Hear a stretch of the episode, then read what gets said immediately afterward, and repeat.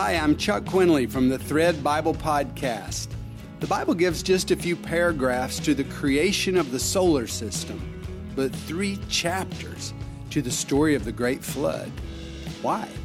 The answer is coming up, so stay tuned.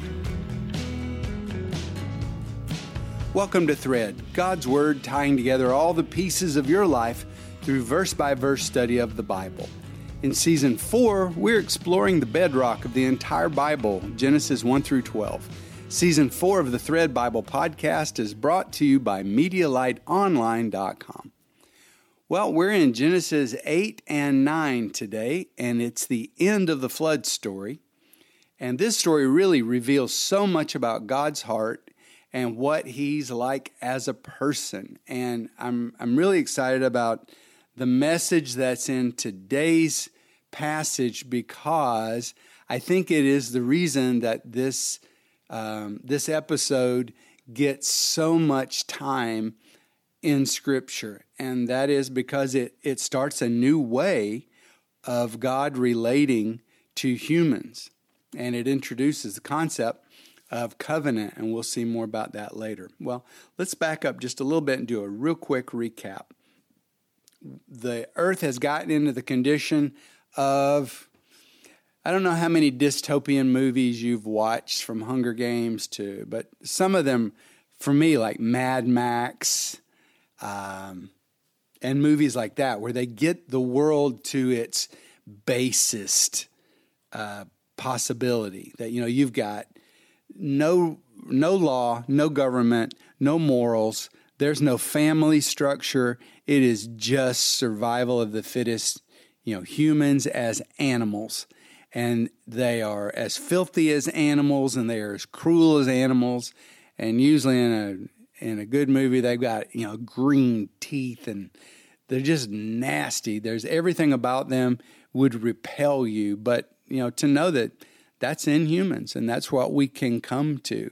And the world in Noah's day, that's you know, we had gone to the animal level, and even more than that, there was genetic uh, experiment going on, genetic anomaly had taken place, and beings from another place had come to Earth, and they had mixed with humans and created these titans that are in almost every nation's mythology.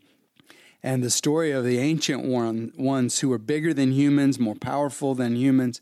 And that's the world of Genesis 6. It is a world uh, without morals, ethics, a world without God, a world that is filled, and when you fill something, there's no room for anything else.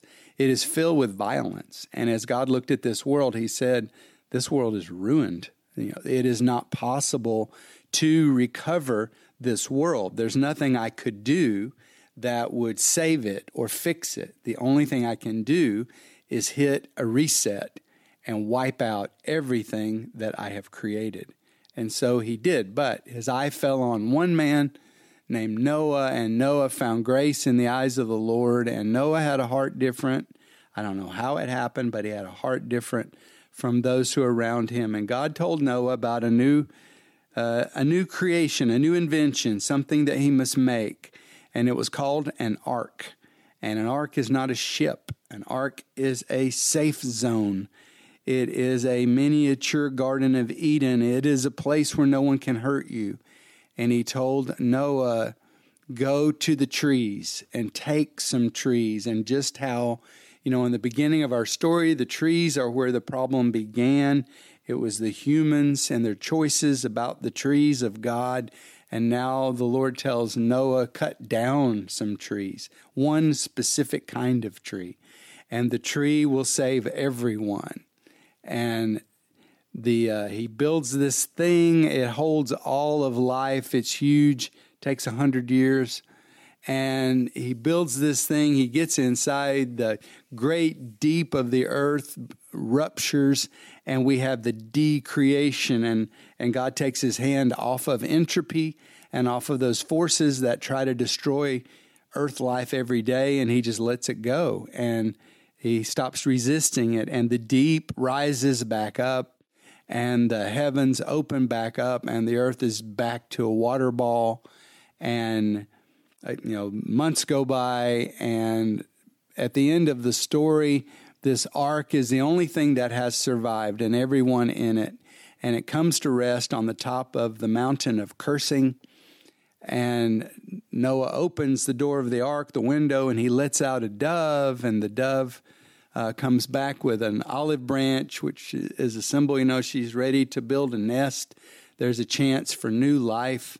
And he opens the window, and everyone, you know, you got a dove, and now you have a voice from heaven. And, you know, you're going to see this again in the New Testament in the uh, baptism of Jesus. And so Noah and his family, uh, eight people, come out and they are the new humans, the new Adam, to reestablish the new Garden of Eden and spread good life around the world. That's how the story has ended in uh, Genesis 8:19. Now we turn a corner uh, and we we talk about something a lot deeper. Uh, in Genesis 8:20 it says, "And Noah built an altar to the Lord." And uh, Johannes Brenz notes Noah, having left the ark, does not proceed to build a tower or a house or to plow the fields, but to build an altar. Noah built an altar to Yahweh. This is the first time that this happens in Scripture where someone builds an altar to the Lord. And he builds this altar and he offers uh, certain animals that are considered clean for sacrifice and he makes burnt offerings ascend to heaven. Now, you know, it's it's a sad fact of a parent-child relationship that at Christmas time you actually have to give your children the money to buy you a present. And but you're teaching them to be givers and you know that in their heart somewhere there's love for you and you want to empower this love. So Yahweh has actually had to tell Noah before the ark was closed that he should gather some extra animals that could be a gift. And so he's provided Noah. And, you know, our relationship with God is always going to be like that.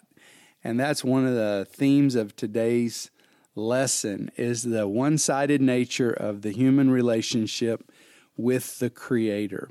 And we'll get more into that as we go. But the love that the Creator has for us. So, the first thing we want to see, though, is the ministry of Noah to the Lord. He comes out of the ark, and instead of building himself a house and setting up his farm or trying to build a city, as they'll do later, uh, Noah comes to worship the Lord. And he gets his family with him, and they're kneeling before the Lord, and they're making burnt offerings unto the Lord, and they're thanking the Lord. And this action of Noah and his family, it affects Yahweh. Yahweh has an experience because of it. The scripture says, uh, Genesis 8 21, and Yahweh smelled the sweet savor a savor of rest. That's how it's that's how it's said in the Hebrew. Uh, a savor of rest. You have to get back into the circumstance that the world has come through. Um, the horror of the mess, the sacrifice of having to clean it up, the emotional impact of the flood uh, on the Creator because He's had to destroy. You know, we don't have a picture the God of the Bible, the, the picture is not of just a brain, this massive brain, um, or just a cloud, an unfit, or pure logic.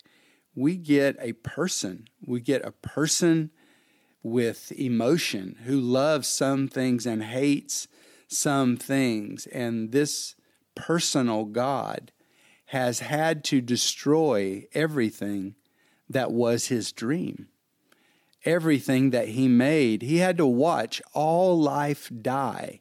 He had to watch every living thing return their breath back to him. And I don't know what that was like on his on his side. I don't know the limits of God's ability to feel pain, but we know that he does feel pain because the the cause for the flood was that his heart was troubled at a decision he had to make. He postponed it, he avoided it, but he could avoid it no longer. Uh, the earth had to be purged. And he's done it. And he watched all life die while Noah was safely tucked away inside the ark. Yahweh was watching everything uh, as it was dying. And this this sacrifice, the, this smell coming up to him, it has an impact on him. It's the smell of intercession. It's the smell of prayer. And you know, this is if you if you read the book of Revelation, it is constantly connecting itself to the Genesis story. And it has an image there of a bowl of incense that is before the Lord even this day as you're listening to this, a bowl of incense that is rising with a, a sweet smell to the Lord, a smell of rest. And it is the smell of the prayers of his people. Prayer is an aroma to the Lord, it's a connection. And it says it, it gave him the experience of rest because this intercession came with a message saying from Noah, I'm with you Yahweh. I was loyal to you, and you were loyal to me, and we're all alive now after this year of death and disinfection. And thank you. And it allows Yahweh to finally rest rest from his responsibility to purge and disinfect the earth. When we lived in the Philippines, there was a big hospital down the road from us that started having mysterious illnesses in it, and then it it became a plague, and then people started dying in the hospital, and they were there, you know, from minor causes, and they would get infections that would go into their lungs and, and just kill them.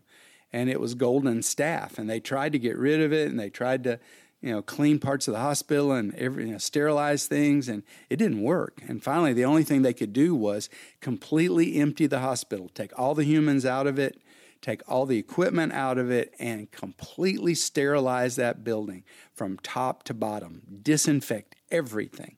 And then they could put the, the equipment back in, disinfect the equipment, put it back in piece by piece. They had to do it right, and then they could set up the hospital and it could function again.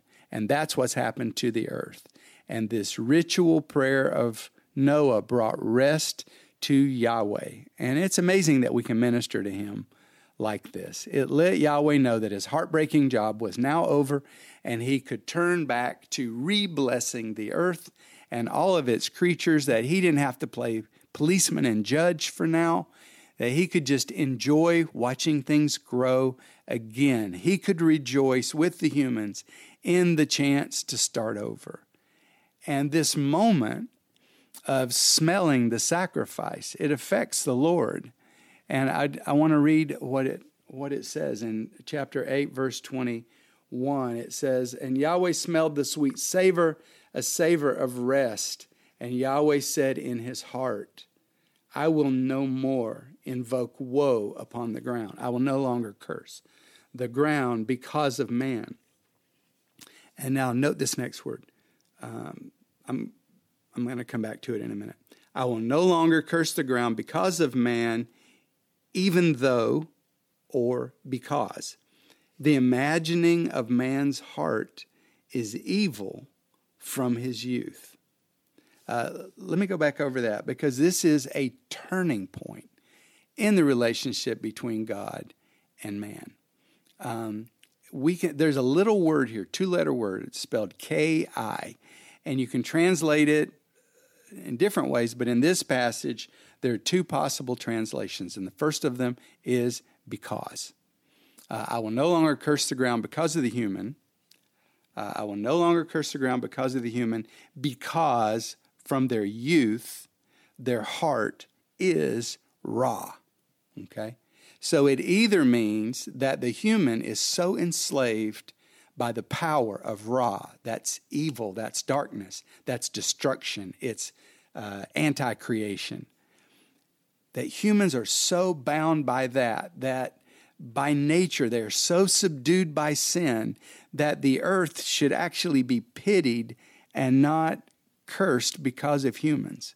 and even humans. If Yahweh will punish man and his world for every human offense, he will have to flood the world over and over again. So that's the first possible way to take this little this little word because man is bound to evil. I cannot keep um, punishing the earth and judging the earth because I've got to do something else. You know, another solution must be found because the problem is embedded in the heart of every human. Because a second way to take this is for God to say, I am not going to punish the earth anymore due to human behavior, even though humans from their birth are focused on Ra. Okay? That would mean something totally different. That would mean humans are capable of better. They are able, they have free will. They are able to focus on Tov. They can focus on good and building and pro God. But even though humans focus on Ra and are in love with Ra, even though they are like that from their birth. I had hoped for fellowship and equal flow of love and loyalty. But even though they are not going to give it back to me as a race, I will still find a way to walk with them without destroying them and the earth. We, we don't know which one of these ways we should take it, could be both. Uh, you can ponder that and see how it feels to you. The big issue with creation was that God gave his life to humans. His breath, his spirit entered humans, and with it came his free will. And this was so important to him that Yahweh refused to make the world without it. It's the same gift he gave to the angelic host. But it is a dangerous freedom.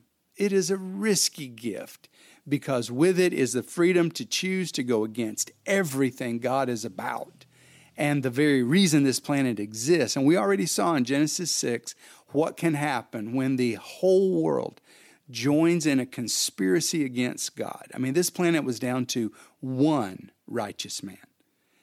So God just wiped the planet clean of their disease that was ruining everything. But here at the altar, with the smoke ascending, we find God in a moment. And in this moment, he commits himself to rebuild the human population of the world, never again to destroy them all, no matter what. I'm going to rebuild their numbers, and I am never going to destroy them again, the whole race, no matter what, regardless. And in verse 22, he goes on to describe the the cycles of this planet. Earth will always have seed time and harvest, cold and heat, summer and winter, day and night. He will not end the earth ever. He will not allow the end of the earth ever. So you can stop worrying about that meteor destroying the world because he has made a covenant. I am going to protect and preserve this planet even at the cost of heartbreak with disloyal humans who I made in my image. And now he turns a page and he begins to relate to humans in an entirely different way. There was a covenant uh, of an understood covenant with Adam and Eve. He clearly gave them what they were to do. What you know, it, it has always, in one sense, been his way of dealing with humans to express himself and to express what he what he wants from them. But in this case he states it. It's the first time he uses the word and he tells Noah come I am going to make a covenant with you. And the recreation of the world begins with a covenant. Yahweh moves now to relate to fallen mankind through formally stated promises, clear terms of relationship. Why is this important? Because the world, we need to all get this. The world is a, this is going to help your marriage. The world is a moral universe. It is held together, the human world, life on earth. It is held together by the promises that we make. Some of these promises are just understood. Mothers are supposed to love their children.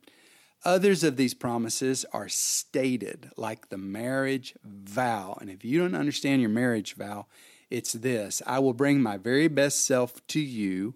I will always be loyal to you.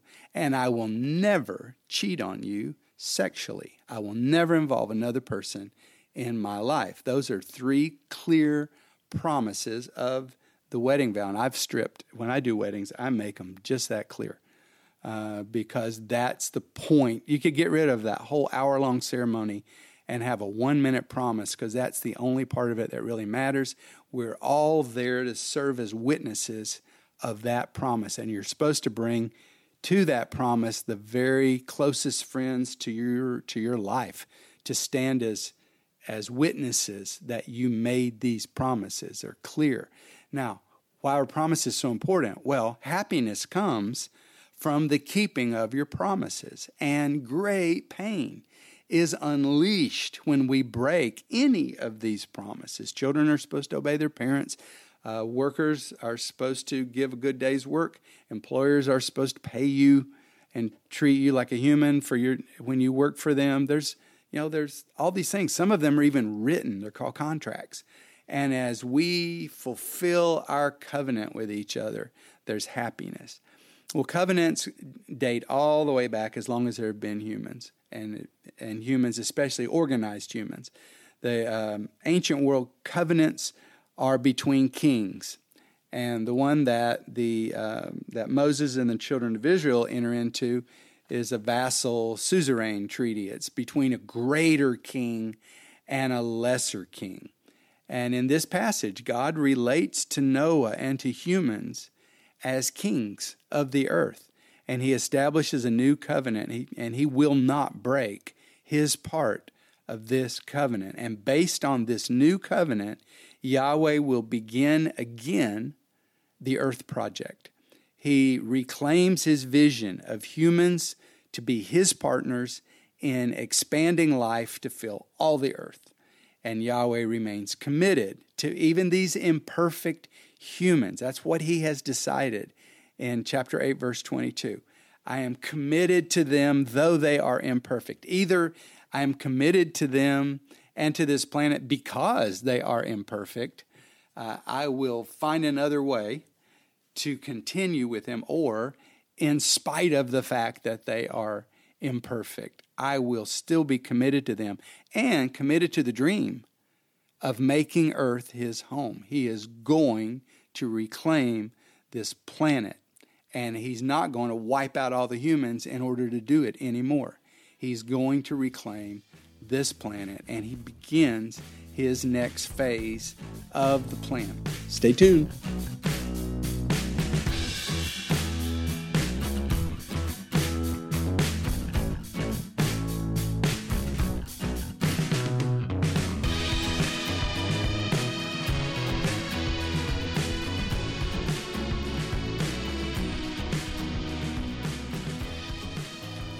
So now we go into chapter 9.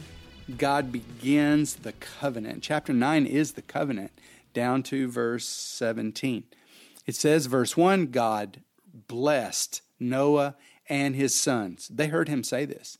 This is a ceremony between them. He is repealing the curse on the earth, and he is blessing restoring the earth to blessing. He's not going to curse the earth anymore.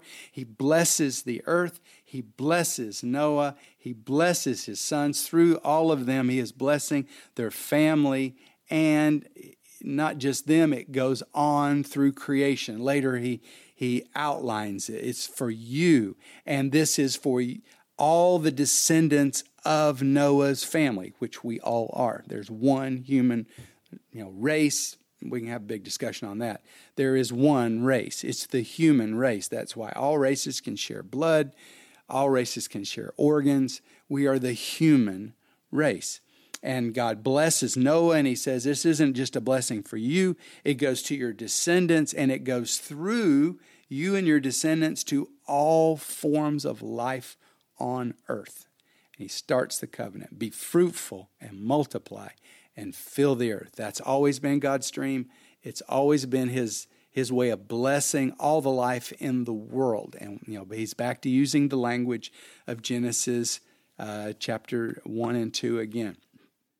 Okay, uh, he makes a covenant, and in this covenant, he says basically four things. There's four parts of this covenant. The first one is Yahweh will remove his cursing and restore blessing on all creation as of this day. And he does that. He reestablishes humans as his authorities. They are to rule it after his image.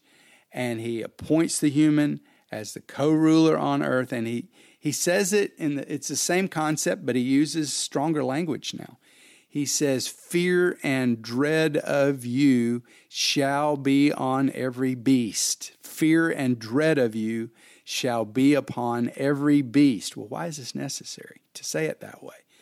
Well, think about how the original story begins. God places man in charge. The humans are immediately challenged by a beast, the s- supernatural beast, Nakash, the rebel serpent dragon who destroys the harmony between the humans and between the humans and their creator. And there are a lot of beasts in the Bible. There is the Nakash, there's the beast of sin. Remember that with Cain? The beast that wants to devour him that's at the door of his house. David faces the beast. He faces a lion and a bear, and he takes authority over them. And then David faces Goliath, the beast. And then Daniel is in a den of beasts. And then in Mark, it says after Jesus' baptism, he was with the wild beast in the wilderness and the angels ministered to him. And in the book of Revelation, we have this ongoing battle between uh, a human leader called the beast and the people of God, and he kills the people of God and he purges the people of God. The beast, it's humans versus the beast. And so Yahweh returns to this and returns to this metaphor. And he said he tells Noah and his family, you need to rise up against the beast in every form. You need to take charge of every form of life that challenges you.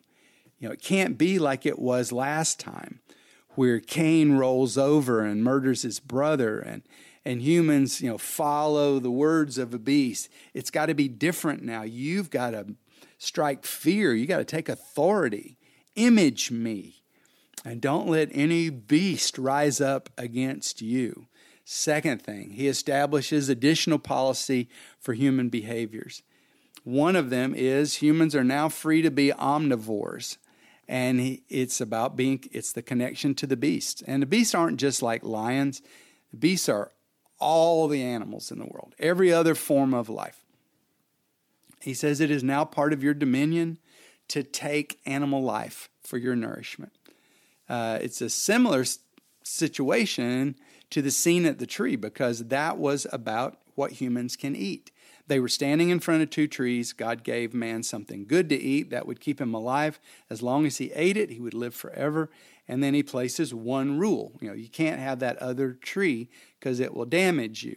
Well, this time it's about eating blood. He says again, here's meat. You can you can have meat, you can have animal protein, you can use the animal kingdom to nourish your body.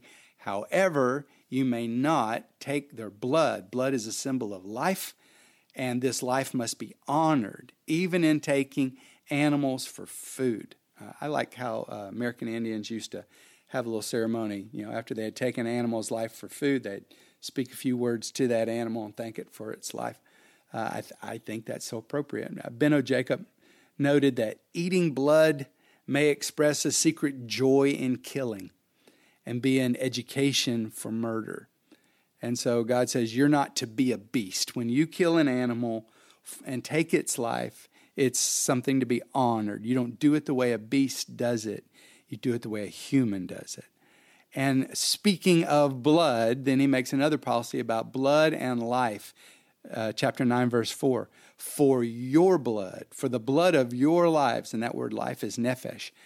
Uh, your life is in the Bible a human life, a, a natural, physical life. That's what that word means, uh, not the metaphorical uh, I'm really having life. It's like it's your human chance to live in a physical world. He says, For the blood of your nephesh, blood of your lives, will I seek satisfaction, whether it comes from a beast or a man acting like a beast, from a man's hand, and for his brother's nephesh, his brother's life, will I seek the life of a man. Whoever pours out the blood of a man, by man shall his blood be spilled for in the image of God made he man. So, from now on, humans like Cain will not be forgiven when they kill other humans, especially when they kill their own brothers. There's going to be a strictness, a hardness is necessary because this the softness, the gentleness. We've seen what happens now when humans are not restrained, when the world has no order, has no lines. And, uh, and so God reaffirms. He reaffirms two things. On the one hand, that humans are something animal like in the way they are, a fallen human state. Man is a predator. But he insists that they be a predator in the image of God. You don't kill for fun, you don't kill for sport, you kill to eat. You show respect for the animals. You pour their blood on the earth as unto the Lord. And then on the other hand, he points to man's dignity and the higher nature of a human as being made in God's image. And he says, anyone who takes the life of a human, they have just forfeited their own life. And these two new laws acknowledge both realities that are just the truth about a human after the fall. We're a beast, but we are still in the image of God. And we're going to have to fight our own beastly nature. That's Paul, Romans 7 you know, this thing, Paul says, there's a thing in me, and every time I want to do right, this thing fights me. It's the beast, and it's fighting me. And humans have to be humans and not beasts. Rise up above that. So now the Lord calls Noah and his sons for a ceremony, and he speaks that little word again, lo. You know, come get on my side. Come join me on my side and see what I see. Lo. Lo, I, even I. See, those are the same words the Lord has said about the death of all the animals. He said, I, even I, am bringing death on the earth. And now he says, Lo, I, even I, am establishing my covenant with you, with all humans, and with all nephesh that is with you, with all the, the living, the, all the animated life that is with you flying things, cattle, beasts of the earth, everything that came out of the ark. Well, what's our part? These are all promises from God.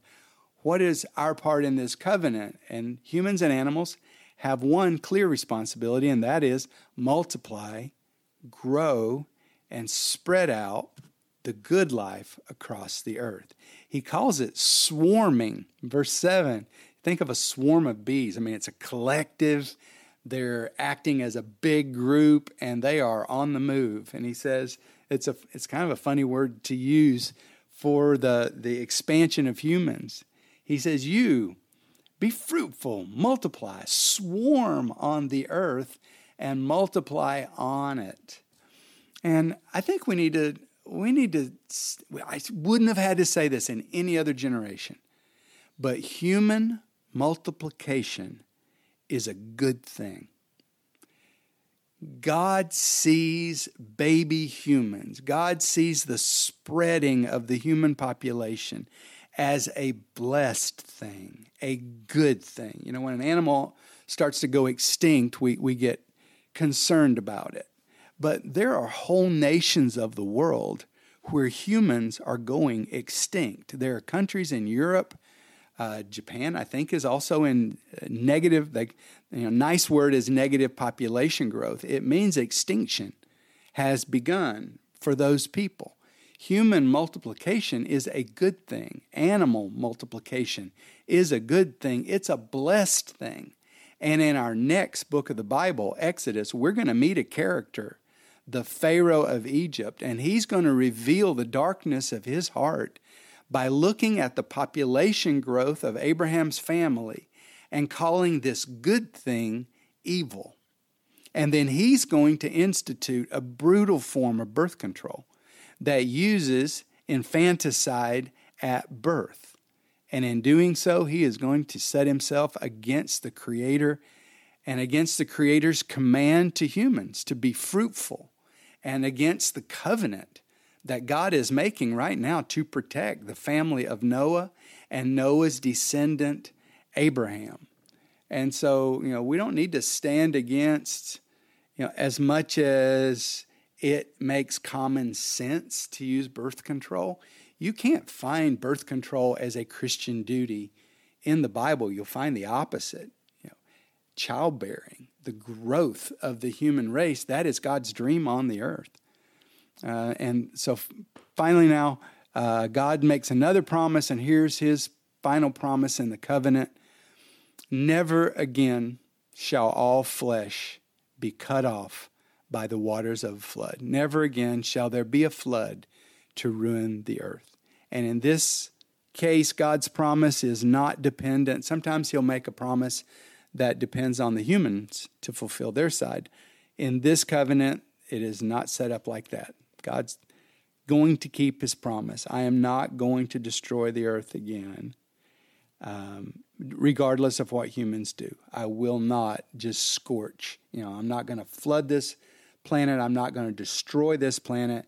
And I think we have to take a closer look at the New Testament scriptures about the scorching of the earth, um, because it's if you read this passage carefully, you see a movement in the heart of God against destroying all life on the planet. That is something he commits not to do.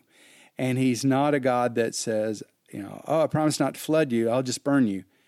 You know, it's not like that. He's not like that as a person. And the heart that's in this covenant is the pain of having destroyed the earth. Uh, there may anyway, I don't want to get into the whole burning. A lot of times when you see the word burning in the New Testament used, it's burning up what is unrighteous more than burning the forest, burning the animals, burning all the humans. You know, it's a purging. John is John is looking at Jesus saying the fire has already started and you know, certainly the world was not literally on on fire and Jesus wasn't here to burn down all the forests of the world and kill the planet. It's another kind of fire. You know, he, it's Holy Ghost fire. You see that in the book of Acts. There's a new kind of fire. Anyway, we can get into that one at another time. The sign of the covenant. God has made a promise, He's going to keep it. And the thing about covenants is you need to circle around to your covenant. That's why we celebrate anniversaries and things like this. We want to remember the covenant that we made. It's not just that an anniversary is, oh, those were the good days when we got together. You know, the anniversary is the time to go back over your covenant and say, what did we promise each other?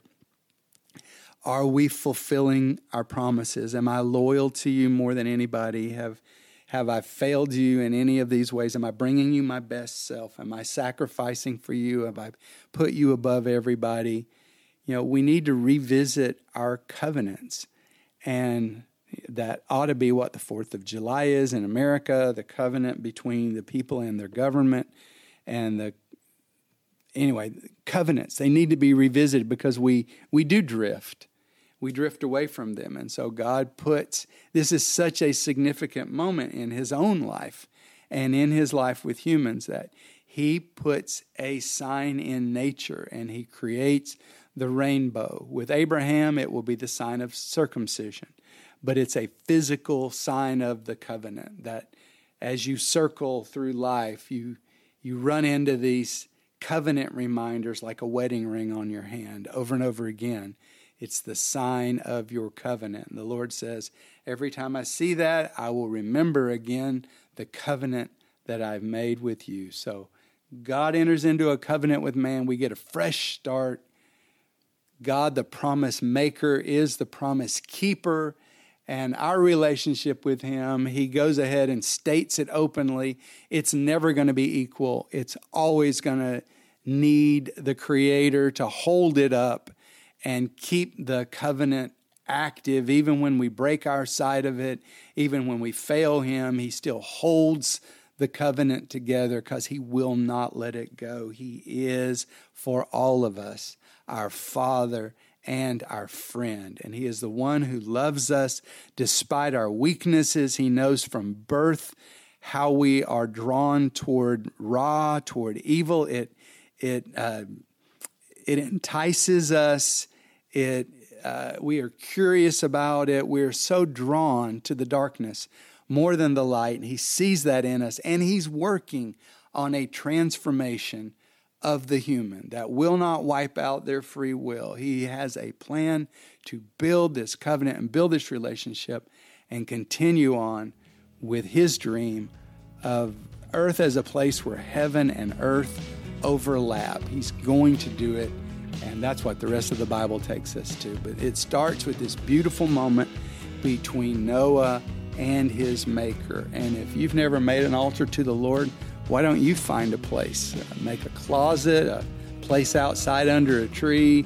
Make you some place that is your meeting place to the Lord and your place where you meet and speak with Him as your Father and your friend. All right. Well, my friend, expect God to use you because you are the light of the world.